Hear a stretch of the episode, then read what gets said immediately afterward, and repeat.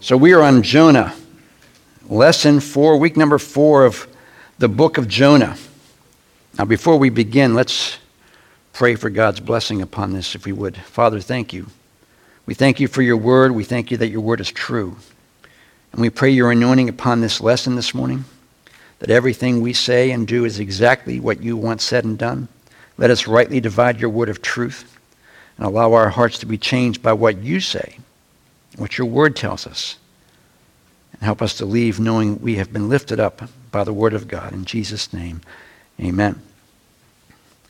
Now, I did, as I was worshiping, I don't know where, I think when I said about the time change that we lose an hour, we actually gain an hour. Because it goes backwards, right? It goes back, we, we fall back, spring forward. So we actually gain an hour. So there should be no excuse. Well, praise the Lord. Everyone, I think, is familiar with the book of Jonah, the story of Jonah. I think even the, most of the world is familiar with the story of the. We call it the whale, the Bible calls it the great fish, but I think for all practical purposes, I might refer to it as the whale, even though the Bible doesn't specifically say a whale. But I'm going to use that word anyways. Our last three lessons dealt with Jonah's running away from the will of God. And after we discussed all that he lost and his continuing downward spiral away from God, even those around him, those heathen sailors, trusted Jonah's God more than Jonah did. And Jonah was willing to die rather than to do what God asked him to do. Now, let me qualify that a little bit. Now, for Jonah, we're talking about a specific will that God has for Jonah, one specific will. There's also God's general will, that's his will for everybody. The Bible says everybody was supposed to do this stuff. So you could be ignoring a specific will, or you can be ignoring one of his general wills. The Bible says, don't forsake the assembling of yourselves together. It means go to be with other Christians. We call that church. And if we continually miss church, same difference. You're not doing what God calls you to do. That's a general will that everyone is called to. Jonah was called to a specific will. Maybe God's calling you to a specific will that's just for you. And if you run away from that, that's basically the same thing. So the same scenario can be played out for God's specific will for you, fish, whale, or it could be his general will. The more he sees you pulling away from him, whether it's church attendance or reading your Bible, whatever it might be, he's going to do the same thing to get your attention. So there is a God specific will, which God will speak to each one of us individually. You know, we sang that song. I'll tell you, In the Secret's one of my favorite songs because it, it basically says what I feel. I want to know you. I want to hear your voice. I want, I want to see you. I want to know that what I'm doing is what you want me to do. I would love it for God to speak audibly to me. Anybody get an audible from God? Not, no. I would love it writing on the wall would be awesome. I would like something in the mail from God. This is what I want you to do. But you know what? Bible says that still a small voice, you got to be quiet and listen to what God's saying. And I want to hear what God has to say. So if God's speaking to you and you think God's speaking to you, go in a corner somewhere in your prayer closet and just listen to what God's going to say. Jonah goes from an experience of rebellion and discipline to an experience of repentance and dedication. And God graciously gives him a new start. Now, when we first arrived here, I can't, it's almost 15 years in December we got here. What was our, what was our slogan? The Church of New Beginnings, right? Why it was, you know, we were new here, we were new to you, you were new to us, and we were excited to see what God was going to begin to do in Dover Assembly. And the same thing happens when you become a Christian, you become a new person. 2 Corinthians 5:17 says, what this means is that those who become Christians become new persons. They are not the same anymore, for the old life is gone and a new life has begun. And how many are, man, how many are glad for that? That what you used to be is gone. New person. God wipes the slate clean. We spent a lot of time driving yesterday. We had to go back to Pittsburgh again. So hopefully we're done going back to Pittsburgh for a while. But you spend three and a half, four hours on the turnpike just. Mm, you know, you think. And you begin to, all these thoughts come in just to pass the time you're thinking about stuff. And some of the stuff I was thinking about happened before I was a Christian. And I was thinking, man, thank you, Lord, that God delivered me from that. And just all the things that how my life would have went differently had God not saved me. But the minute that God saved me, it just like changed the tra- trajectory of my life. You become a new person. Your thinking changes. And for Jonah, God gave him that second chance. When you come to Christ initially, or even when you stray away from God, as we said last week, God will pursue you to bring you back and give you a new beginning. And how many are glad for that? That God pursues you. You know, the Bible says, while we were yet sinners, Christ died for us. So, in other words, you weren't looking for God, God was looking for you. God already paid the price, and He's looking for you. And most of us were running. He was looking, we were looking back. He's behind us. We're running away from God. And God still pursued you. Amazing. I'm not sure as a person I would keep pursuing someone. After a while, I'd say, okay, I'm done. But God kept pursuing him. God tr- kept trying to get his attention. And God will pursue you and get your attention as well. Now, we left off with the end of chapter 1, verses 15 through 17 says, Then they took Jonah and threw him overboard, and the raging sea grew calm. At this, the men greatly feared the Lord, and they offered a sacrifice to the Lord and made vows to him. But the Lord provided a great fish to swallow Jonah, and Jonah was inside the fish for three days and three nights. Now, you remember, Jonah and God kind of parted company on bad terms. Jonah's fault, 100%. The phrase, when you seem far from God, guess who moved? That would be us. But God didn't let him go. It would have been easy, and I mentioned this last week find somebody else. Forget Jonah. Amos and Hosea were his contemporaries. They're still there. God could have said, okay, forget him. Amos, Jonah, I want, or Amos and Hosea, I want you to go. But he didn't. He loved Jonah and he loves each one of us too much to just write us off and move to the next person. Think about that. How often are we, how quick are we to reject someone who rejects us at first and then move on to the next person? But God doesn't do that. God doesn't reject you and move on. God keeps pursuing you. Now, God will endure rejection for a time while He's in the process of bringing you back. And the thing is, God knows the end from the beginning. He knows what it's going to take to get your attention because He sees that in the end. So He knew what was going to get Jonah's attention, and He knows what's going to get our attention. And He will keep pursuing you until we come back. So they tossed him overboard. And I'm sure Jonah at this time was thinking, okay, I'm dead. Throw me in the ocean, I'm a goner. But then he wakes up inside the fish and he realized that God spared him. And what's the first thing he does? Jonah chapter 2 says, From inside the fish, Jonah prayed to the, prayed to the Lord his God. He said, In my distress I called to the Lord, and he answered me. From the depths of the grave I called for help, and you listened to my cry. Notice he was on the boat. The crew asked him to pray, but it doesn't record that he did. He just said, Throw me overboard. Now, he may have thought at that moment that he had gone too far from God. I can't go back. I've been running so far. I'm not going back. I'm, it's not worth my while to pray. I'm halfway to Tarshish. I blew him off. I went the op- opposite direction. So I'm not going to pray because God's not listening, anyways. Do you ever think that? Maybe you've just done something really dumb. And you keep doing it until you get to the point where you know what? God, I've just blown it too much. I, I'm not going to pray because I know you're not listening anymore.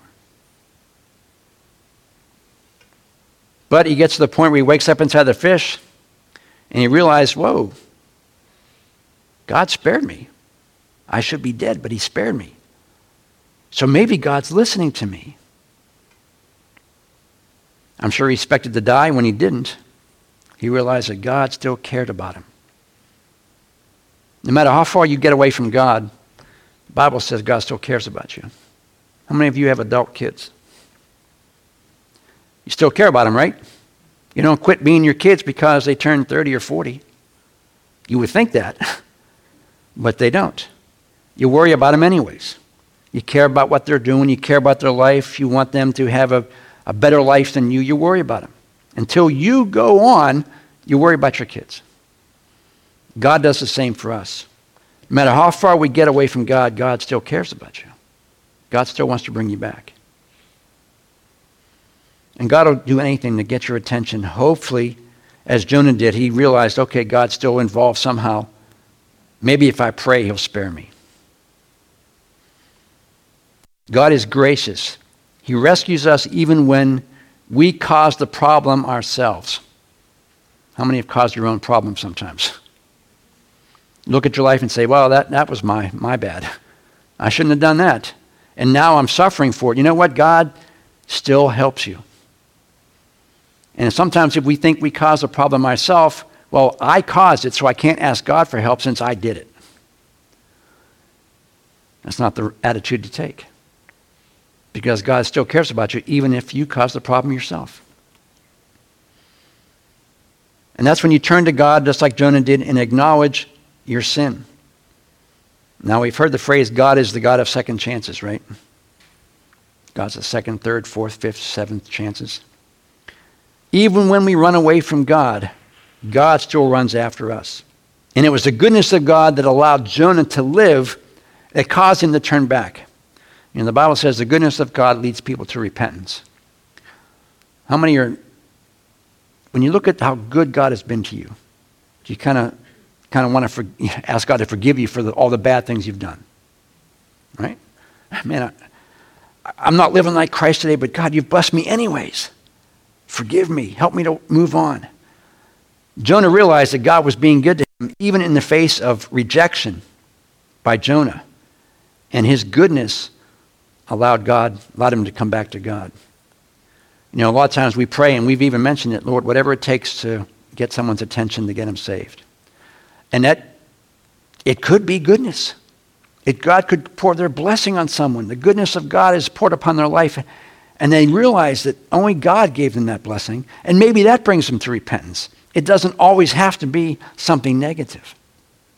So when we pray God's blessing on people, maybe God wants to bless them in order to get their attention. Look how good God's been to me. Romans 2 4 says, Don't you realize how kind and tolerant and patient God is with you? Or don't you care? Can't you see how kind He has been in giving you time to turn from your sin? Now, Jonah could have looked at his life in the fish and thought, not only can't I get a ride out on a boat, I can't even die right. I can't even kill myself right. You ever look at your situation and see your glass half empty? Only focusing on the bad things. And it's easy to do that. All these things that God hasn't done for you. And instead of all these things that God has done for you. When you open, when your kids open Christmas gifts, if you give them too many of them, what happens? They rip one open and go to the next one, rip one open and go to the next one, without appreciating the ones they've already opened. And sometimes we're the same way. What's next? What's next? This isn't good enough. This isn't good enough. And we look at the things that we're missing rather than the things that God has already blessed us with. So Jonah's thinking, you know, he's got a glass half empty kind of guy. But he went beyond that and realized that God had blessed him by sparing him and giving him another chance. Do we always look at the negative? Do we always look at everything that's bad and never look at anything that's good? Sometimes the blessings come in difficult situations. How many have been through a tough time, and at the other side of that tough time, you realize that God was right in the middle with you? That's the blessing. When you realize, man, I didn't handle this myself. God did it.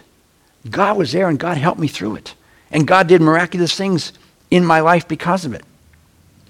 How many times has God spared you from harm and we don't even know it? How many accidents have you avoided without God even knowing it? Now, I'm not saying our tribulations in life are easy, but we have a choice as to how to look at them. Jonah, real, Jonah finally realized God's hand was at work in his life. We should focus on the things that God is doing and how he has blessed us and not what God seemingly isn't doing. Look for the good. Philippians 4 8 says, Fix your thoughts on what is true and honorable and right. Think about things that are pure and lovely and admirable. Think about things that are excellent and worthy of praise. In other words, don't dwell on the negative all the time. How many know people that are glass half empty all the time? It's sunny out, yeah, but it's going to rain. Today was a good day, yeah, but tomorrow's going to be bad. Don't dwell on the negative. Focus on what God has blessed you with, the good things that God's doing in your life. The negative's still going to be there, but you can't focus on it. But even at this point, he didn't pray out of love or affection. He prayed out of need. It says in verse 2 I, In my distress, I called to the Lord, and he answered me. Now, another instance of God knowing what's going to take for Jonah to get his attention. And that's how we pray sometimes for our loved ones. God knows what it will take for each person to come to him. Now, I have this sentence down here, and you tell me if it's true or not. I would say most of our prayers are not a purely holy motive for praying. Lord, I need this. I need that. Lord, can you do this for me? As opposed to, Lord, what do you want? Lord, let my life be honoring to you. What do you want from me as opposed to what do I want from you?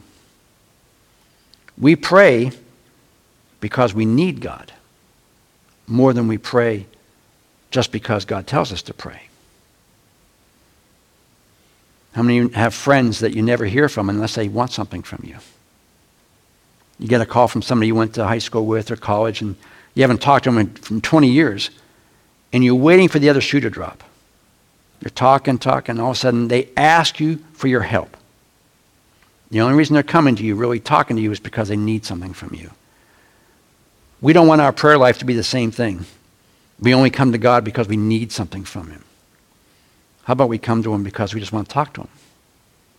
And we love Him and we appreciate Him and we read His Word because we want to know what God says to us. We pray because we need God. God will make you need Him to get your attention even though he realized that God spared him, he still wasn't happy with God's will.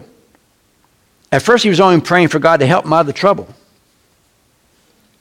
How many of us pray, Lord, if you get me out of this, I promise I will go to church. I promise I'll pray more. I promise I'll give. Lord, if you just deliver this one thing for me, get me out of this, this jam I put myself in, then I will really serve you. He still only thought that God's will was something to turn to in times of trouble, not of a way of living your life. It's not God, I'll do your will because I'm in a bad spot. It's God, I want to do your will because you're asking me to do your will.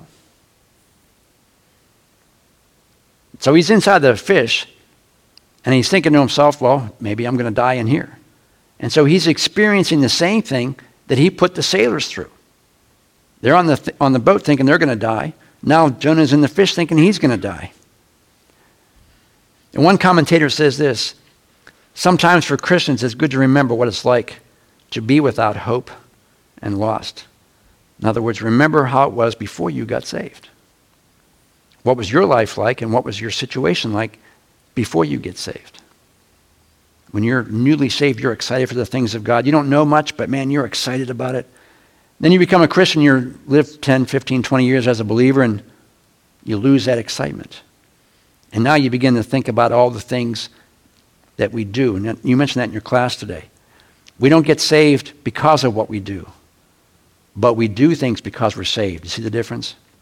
And sometimes it's easy as you get older to confuse those. You know it's not what you do to get saved, but man, it's what you do to show people that you're saved. And if you're not doing it the way I think you should be doing it, then you're not saved. If you're not doing X, Y, Z in this order and doing it exactly like I tell you you should do it, then you're not really a Christian. We should remember what it's like for other people, not only what it's like for us at this particular moment.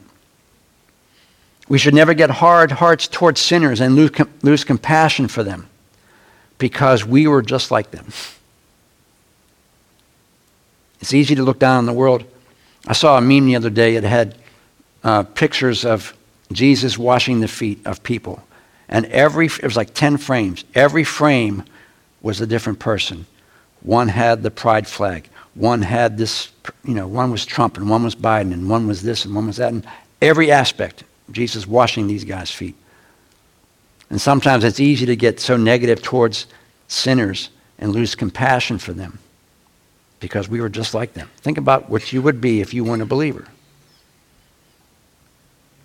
Jonah still had that attitude towards the people in Nineveh.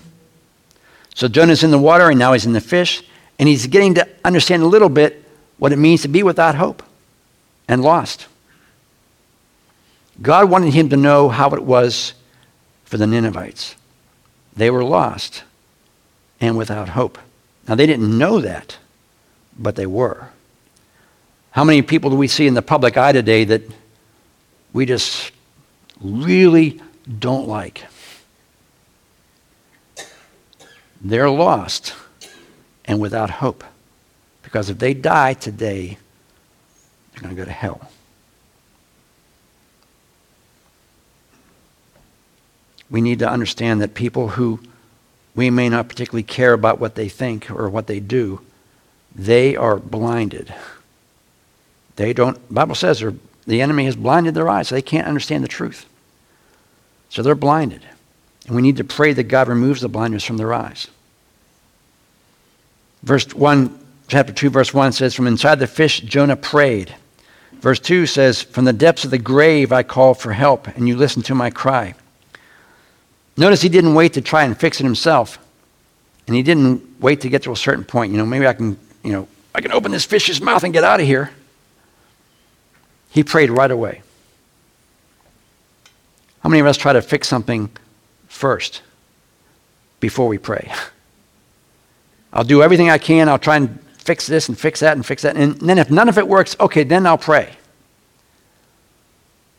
How about we pray first? God, help me to fix this situation. Show me what I need to do, and show me what you need to do. He cried out to God exactly where he was. There was no place or condition or circumstances that it's wrong to call out to God. No matter where you find yourself, never think that you can't cry out to God. Now, I'm sure, as we said before, Jonah thinking, well, all hope is lost. I'm in the fish. Even though God spared me, He's going to let me die in the fish. He still cried out to God. Jonah deliberately put himself in a position because of his defiance. And so he has no right to ask God for anything because God's not going to help me now. Don't wait for things to happen or to improve on their own. How many try to, you know, if I just let it go, it'll be okay. As you may have noticed, we had a little static up here this morning in worship. Now, if we just let that go, I'm not, I don't care, I'm not listening to it, it's not going to go away. How many have a circuit breaker in your house and, and it trips? There's a reason that it trips. And you probably need to find out why it's tripping. I saw a picture once of a guy who took a breaker and took a wire on it and screwed it to the panel so it wouldn't trip. Okay. There's a reason why it's tripping, and it's not going to go away on its own. Whatever your situation is, it's not going to go away on its own. If I just ignore it, it's not going to go away. Cry out to God. Still call out to God for help like Jonah did, even though you think it's too far gone. And he prayed for God's help. And now what, he, what does he do? He accepted God's discipline. Verse 3 says, you, you hurled me into the sea, into the deep, into the very heart of the seas, and the currents swirled around me, and your waves and breakers swept over me. So he looks at it and he realizes that God's the one pulling the strings here. He sent the storm, even though the sailors threw him over. Again, God ordered the sailors to throw him over. When I said earlier, God rules and overrules, God does what he wants to do, even if we don't want to do it. He'll get it done, either through us or through somebody else. It wasn't the sailor's fault that he was in the water because God was behind it all. Remember what Joseph said to his brothers? Brothers sold him down the river, right? Genesis 50 20 says, Joseph said, As far as I'm concerned, God turned into good what you meant for evil. People do negative things to you, God can turn it around. Romans 8 28. All things work together for good for those who love God and are called according to his purpose. Jonah realized that God was spanking him, and he realized that he deserved it. How we respond to discipline determines how much we're going to benefit from it. How many of you have kids that you spank them and they don't care? Hit me harder. And if they don't learn from it, guess what? They're going to do it again. How do they respond to discipline? Hebrews 12:5 says, "My child, don't ignore it when the Lord disciplines you. Do not be discouraged when he corrects you, for the Lord disciplines those he loves and he punishes those he accepts as his children." As you endure this divine discipline, remember that God is treating you as his own children. Whoever heard of a child who was never disciplined? Well, I have. If God doesn't discipline you as he does all of his children, it means you are illegitimate and not really God's kids at all. Since we respect our earthly fathers who disciplined us, should we not all the more cheerfully submit to the discipline of our heavenly Father and live forever? For our earthly fathers disciplined us for a few years, doing the best they knew how. But God's discipline is always right and good for us because it means we will share in His holiness. No discipline is enjoyable while it's happening. It's painful, but afterward there is a great harvest of right living for those who are trained in this way. How many of you were spanked by your folks? The older generation raises their hand, younger generation not so much. Spare the rod for the child. It's okay for a swat. You remember those little paddle balls we used to get? We would buy those and break the ball off. That was our paddle. My dad's was this the belt or Hot Wheel track, whatever was in reach. And the thing is, he did it for my good. We do it for their good. We want them to know that there's consequences for actions. God disciplines us because he wants us to understand there's consequences for the things you do. And he doesn't want you to do worse things. The fact that God chastened Jonah proved that Jonah was still God's kid. Now, we have options when we're disciplined. We can despise it or fight it. Hebrews 12:5 says, "My child, don't ignore it when the Lord disciplines you." We all have kids that ignore your discipline. Or we can be discouraged and faint, and says, and don't be discouraged when he corrects you. It's easy to think that, well, this is, woe is me, it's all over. Don't be discouraged, don't give up. God's bringing you around. Don't be discouraged when he corrects you. We can resist it and we can invite harsher discipline and maybe even death. Verse 9 says, How much more should we submit to the Father of our spirits and live? So there's extremes to way God gets your attention. We can submit to it and grow and mature through it. Verse 11 says, No discipline is enjoyable when it's happening, it's painful. But afterwards, there's a great harvest of right living for those who are trained in this way. Just because we choose to rebel for a time doesn't stop making you God's kid and God will pursue you, bring you back. Hopefully, He doesn't have to spank you too hard, but He will increase the punishment until He gets your attention. Next, Jonah now trusted God's promises. Verse 4 says, I have been banished from your sight, yet I look again towards your holy temple. The engulfing waters threatened me, the, de- the deep surrounded me. Seaweed was wrapped around my head. To the roots of the mountain I sank down. The earth beneath barred me in forever. But you brought me my life up from the pit, O Lord my God. When my life was ebbing away, I remembered you, Lord, and my prayer rose to you, to your holy temple.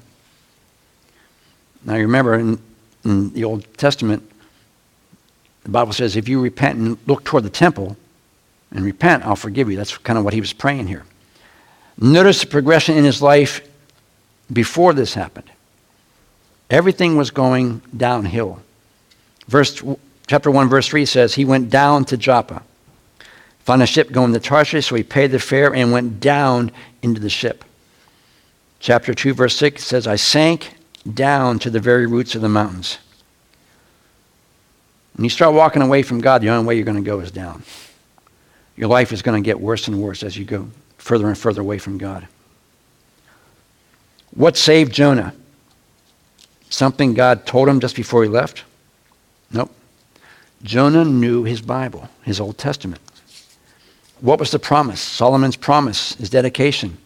1 Kings 8 says, And if your people offer a prayer concerning their troubles or sorrow, raising their hands towards this temple, then hear from heaven where you live and forgive. So he remembered his Old Testament. If you're a Christian and you're walking away from God, God is going to bring those scriptures back to your mind that you learned. And if you're praying for someone who's been in church and now they're not, that's what you pray. The Bible says God's word doesn't return void. It will accomplish its purpose. So even if it's sitting dormant in the back of their mind, God bring your word to their mind. Bring what they've learned at some point in their life, bring it to their mind. Put them in a situation where they're going to need that word at that moment. Jonah needed that word at that moment, and God brought it back to him. Jonah 2 4 says, I have been banished from your sight. I will look again toward your holy temple, just like Solomon's prayer of dedication. Verse 7 says, When my life was ebbing away, I remembered you, Lord, and my prayer rose to you, to your holy temple. God brought that scripture back to him. God will bring back scriptures that you need and God will bring back scriptures that other people we're praying for need. If they've ever heard God's word ever in their life, it's there. It does not return void. It may sit dormant for a while and maybe in the back of their mind, never thinking about it. But you pray, God put them in a situation where that word comes back to them. They remember what they've learned. So now Jonah is looking up. He's no longer going down. He stopped his descent and started looking up to where God called him. Now, God offers specific promises concerning our lives. How many know? How many have a God's promise book? How many flip through that trying to find a promise for you? Well, our privilege is to know those promises and then pray them when you're in trouble. And sometimes you just can't find that promise book quick enough. That's why you got to know it up here. Got to know what God's word says, what the promises are, and pray. Jonah didn't actually have an Old Testament with him in the, in the fish. He knew it. God wants you to know his promises. And you have to trust that God will fulfill those promises. Verse 7 says, When my life was ebbing away, what did he say? I remembered you, O Lord. And in my prayer, my prayer rose to you to your holy temple. And the word remembered means I acted on the basis of his commitment to me. Jonah knew God's promises and he claimed them. God's promise to restore us if we choose, to redeem us if we want, and to save us if we desire. And he promises to take care and provide for us if we let him. All these are responsibilities that God's given us. He's already given us the promises. He's given us His word. He told us what He's going to do. Now the rest is up to us. Are we going to live it? Are we going to believe it? Are we going to trust Him for it?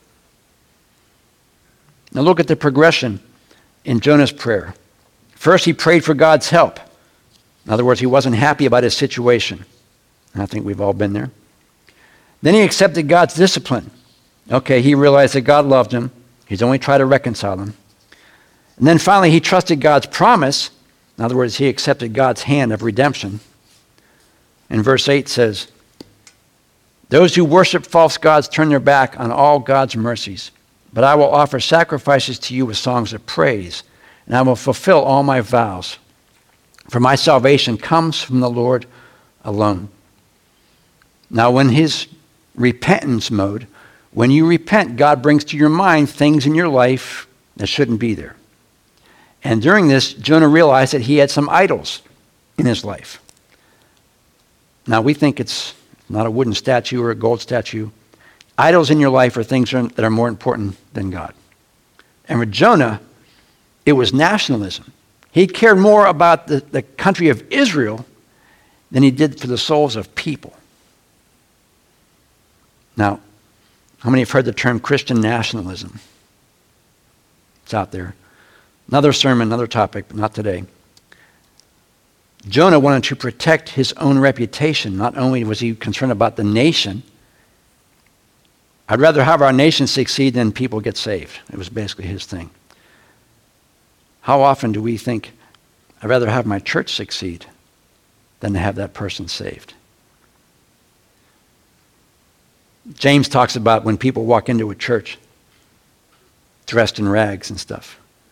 How do we accept people when they walk in? I belong, obviously, to the Assembly of God Facebook page and for pastors and stuff. And every once in a while, you'll get a, a someone asking a question. I get two guys coming to my church. They want to become members. They want to sit in my church. How do I? What do I do? I have a guy who's dressed as a girl coming into my church. What do I do? Someone walks into church in that position. What do we do? We love them and we show them the gospel. Let God do everything else. We catch them, God cleans them. Some churches would say, no, no, get out. We don't want you here. We, we, it's our four and no more. We want as many people to come here as possible so they can hear the gospel and give their lives to Christ and be saved. And let God deal with everything else. Jonah also wanted to protect his own reputation because he was a pretty well known prophet back then. In Jonah 4 2, it says, So he complained to the Lord about it. Didn't I say before I left home that you would do this, Lord? In other words, he's, he's still angry that they're saved. He Says, That's why I ran away to Tarshish. I knew that you were a gracious and compassionate God, slow to get angry and filled with unfailing love. I knew how easily you could cancel your plans for destroying these people. So we, he prophesied to the nation of Israel that God's going to wipe them out. So he's a prophet. He says God's going to do it. Well, now God saved him. He's not going to wipe him out. What's that make Jonah? A liar, false prophet. He was famous for fulfilled prophecies, and now his reputation's gone. In 2 Kings 14, it says Jeroboam II recovered the territories of Israel between Lebo, Hamath, and the Dead Sea, just as the Lord, the God of Israel, had promised through who? Jonah, son of Amittai, the prophet from Gath Hepher. So he had a pretty good rep in town. People liked him. Everything he said was coming true. And now he said, he said God's going to destroy your enemy. And all of a sudden God says, eh, I'm not going to destroy him. No one's going to believe him anymore. What's the Bible say about a prophet? He misses one prophecy, he's not a prophet. And so he's worried about what people will think. Are we worried about what others will think? And what we're doing is right or godly. If we're doing the right thing, are we worried about what other people will say? The last sentence here says this in verse 9. It says, But I will offer sacrifices to you with songs of praise, and I will fulfill all my vows, for my salvation comes from the Lord alone. Now, it doesn't say what he promised or what vows he made, but one of them is as a prophet. I'm guessing he said, Okay, God, I'll do what you want me to do. Basically, said, I'll, I'll go to Nineveh if you give me another chance. God always gives you a second chance to do it. And a third chance if you don't get it right that time. The Bible says God looks on the heart. What's your heart attitude about something that God asks you to do? How many want to do something for God and you think you're doing it right and you, and you blow it? I think of this way when, when your kids are little, and they want to do something to please you. They really want to please you. But in the process of pleasing you, they break something or they mess something up. What was their heart attitude in doing that? They weren't out to break something. They were out to do something for you, but it, it backfired, it blew up in their face. God sees our heart. If we really are searching God and we really want to do what God tells us to do, and we start doing it and we realize that we're messing up, Guess what? God sees your heart. God brings you back to where He wants you to be. He doesn't, He's not out with a whack a mole helmet or a hammer waiting that every time you mess up, He's going to hit you with it. God's going to guide you back. When your kids break something, what do you do? Okay, let's, let's try this a different way. We're not going to use glass this time, okay? Let's use plastic. You guide them back.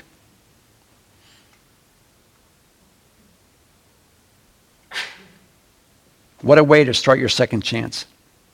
He was now a respected prophet, and now he becomes whale vomit. Now, how many have been with children when they throw up in their bed? Or they throw up in your bed because it's sitting in your bed. How's that smell? We've had it. Every parent's had it. You'll have it. You know how he must have smelled getting puked up on that land. God has a way of humbling you if you don't want to humble yourself. James 4:10 says, "Humble yourselves before the Lord and he will lift you up." God will make you whale vomit if he knows it's going to humble you. Can you imagine him walking around seaweed, fish guts all over you? Yeah. Well, now Jonah's free to obey God's will and travel to Nineveh. Now, God wasn't done with him yet. But he's on the right path. Now, think of it this way. I'll close with this. God performed seven miracles in Jonah's life so far. He sent the storm. He allowed the drawing of lots to point to Jonah. He calmed the sea. He arranged for the fish. He kept them alive for three days in the fish. He caused the fish to swim to land. He could have spit them out in the middle of the ocean, draw them, draw them to land. And puked him out. All this, seven miracles to redeem Jonah and offer salvation for those who don't deserve it. What do you think God can and will do to save others and draw them or draw those back who have walked away?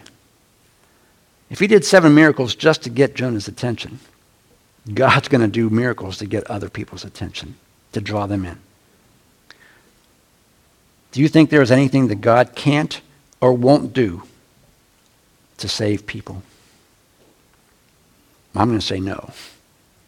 And the verse we've been hanging on for a while, this technically is the last verse, sorry. 2 Peter 3 9, the Lord is not slow in keeping his promise, as some understand slowness. He is patient with you, not wanting any to perish, but everyone to come to repentance. God did all this to save a, a country that was vile and wicked. How much more will God do to save that person you're praying for? I believe God can do it. We've been studying Wednesday night on the Holy Spirit and all the miracles and signs and wonders that God still performs today in order to verify His Word so that people see that what is being said matches up with what God is doing. So, you know what? Keep praying. Keep praying. Get their attention. Whatever God has to do to get their attention. God needed to get Jonah's attention. He knew that Jonah was the guy to do it. You may not think you're the person to do it, but God's going to keep after you until you realize that God's choosing you to do something miraculous, whether you think it's miraculous or not. Would you stand as we close?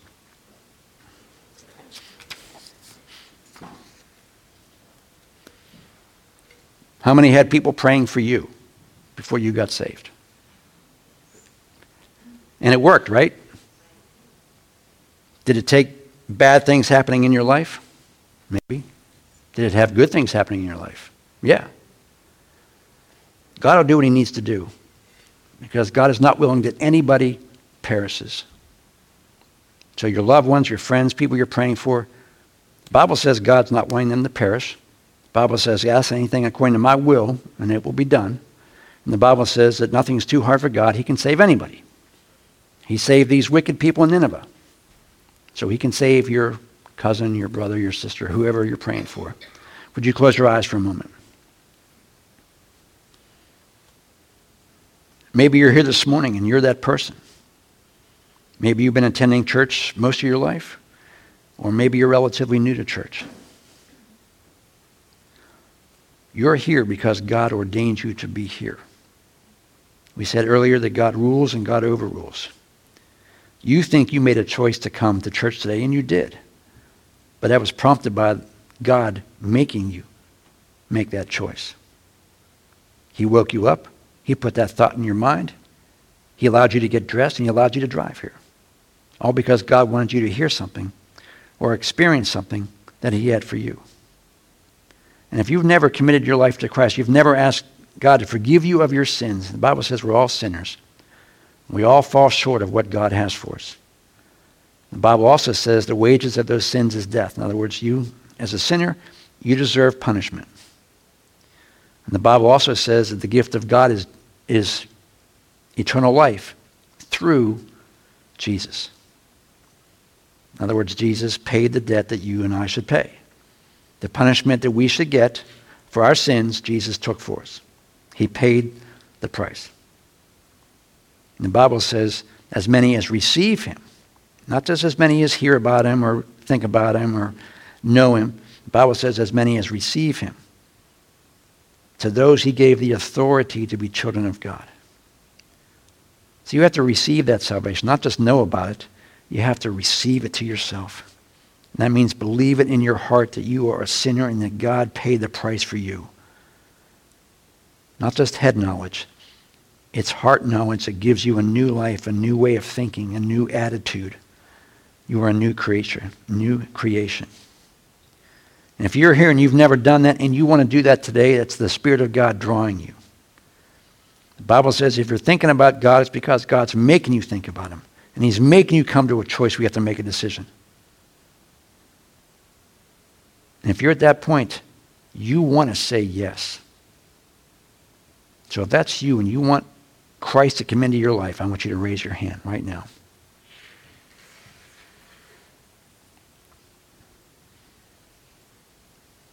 All right, I'm going to believe that we're all committed followers of Christ. And I know that each one of us has a general will that we're committed to following, and we also have a specific will that each one of us has from God. And I pray that you would make that real, Father, in each one of our lives. As we wake up every morning, let the Holy Spirit continue to put in our mind what you're calling us, each one of us, individually to do. It may be something awesome, like going to a different country to preaching the gospel. Or maybe something that's equally awesome, but not as noteworthy as talking to the checkout girl at the cashier line. Or maybe you're calling us to do something specific in our family, in the church, where you work, where you shop. All these are wills that you have for us. And each one of us has a specific will that you're going to put into our life. And I pray that each one of us would receive that. And not only receive it, but then act upon it. Your word tells us don't just be hearers of the word and so by deceiving yourself. We can know God's will, and we can deceive ourselves into thinking that I don't want to do it. But the Bible says we're supposed to be doers of God's word. What do you want me to do today, Lord? What is it you want me to do tomorrow and the next day? I pray that you would fill each one of us to overflowing with your Holy Spirit. Help us to be convinced in our spirit of what you're asking us to do. As we sang, I want to know you. I want to hear your voice.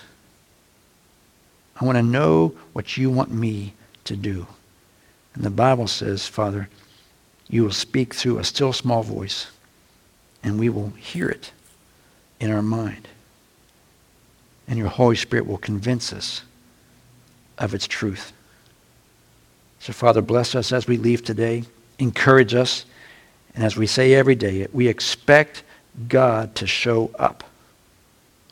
And when you show up, you do miraculous things.